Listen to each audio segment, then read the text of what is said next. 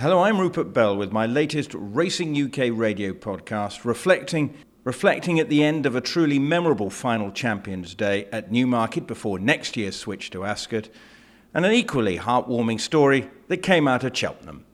What a fitting end to the Champions Day, as it was dominated magnificently by trainer Henry Cecil.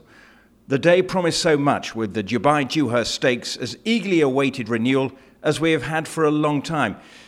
In fact, for me, I've never felt so buzzed up about a two year old race ever.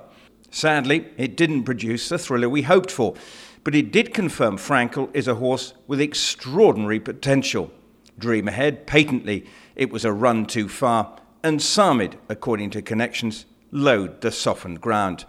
Racing UK's Tom Queally is one of the most eloquent and thoughtful jockeys around, and he has the privilege of riding Frankel. And he was clearly excited after his victory on Saturday about what the future holds for this brilliant two year old. I mean, he's had four runs now and he's never had a smack. He's never had a smack in the gallops.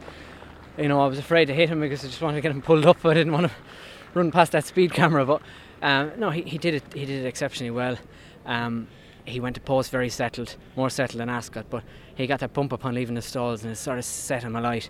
It sort of un, it undid all the the work I had settled him going to post and that. And he was he took a bit of a, a hold as a result. But um, as I fed him into the race, he quickened up and he, he, you know, he silenced all the doubters and you know, give something, give the followers something to cheer about. When I spoke to you after Ascot, it was almost as if you'd hit the perfect five iron. The experience you felt after riding Yeah, it there. yeah. Have you done it again? Hit the perfect five iron or hit the perfect shot?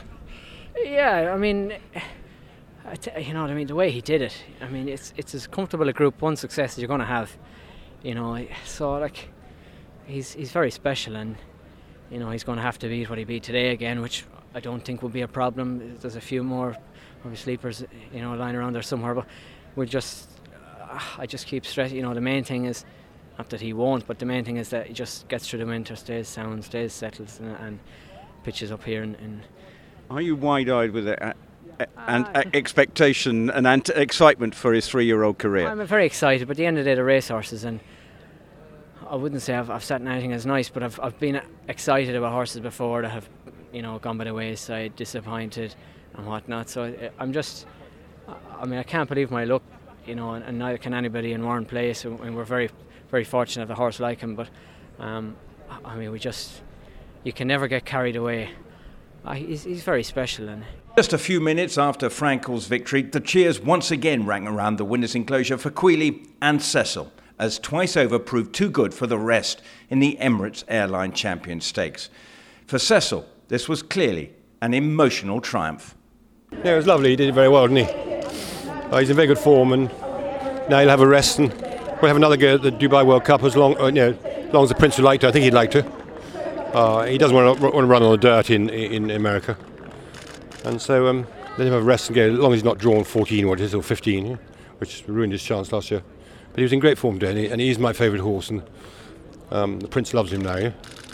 And I've got to thank the Prince so much for so much. Yeah? I think it wasn't for the Prince. I wouldn't be here now. No, I was just saying to to people a few years ago I'd been at Catterick today, but the Prince has been a great supporter, and I'll go on as long as he goes is with me. It's lovely. I feel really yeah, mentally really good. Yeah, wish my health was a bit better.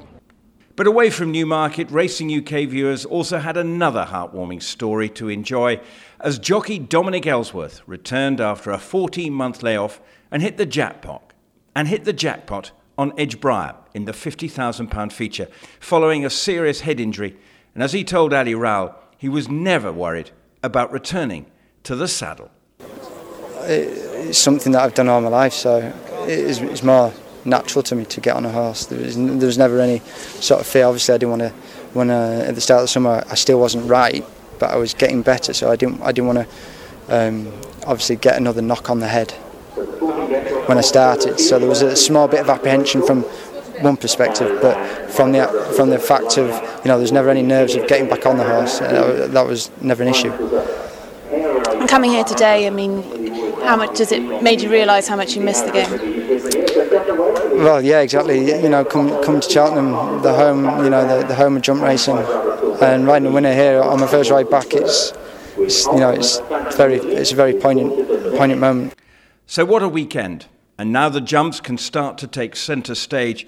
Aintree will be my port of call next week, and of course, there is going to be so much to look forward to over the coming weeks between now and the end of the year. So definitely enjoy your racing and enjoy it with Racing UK.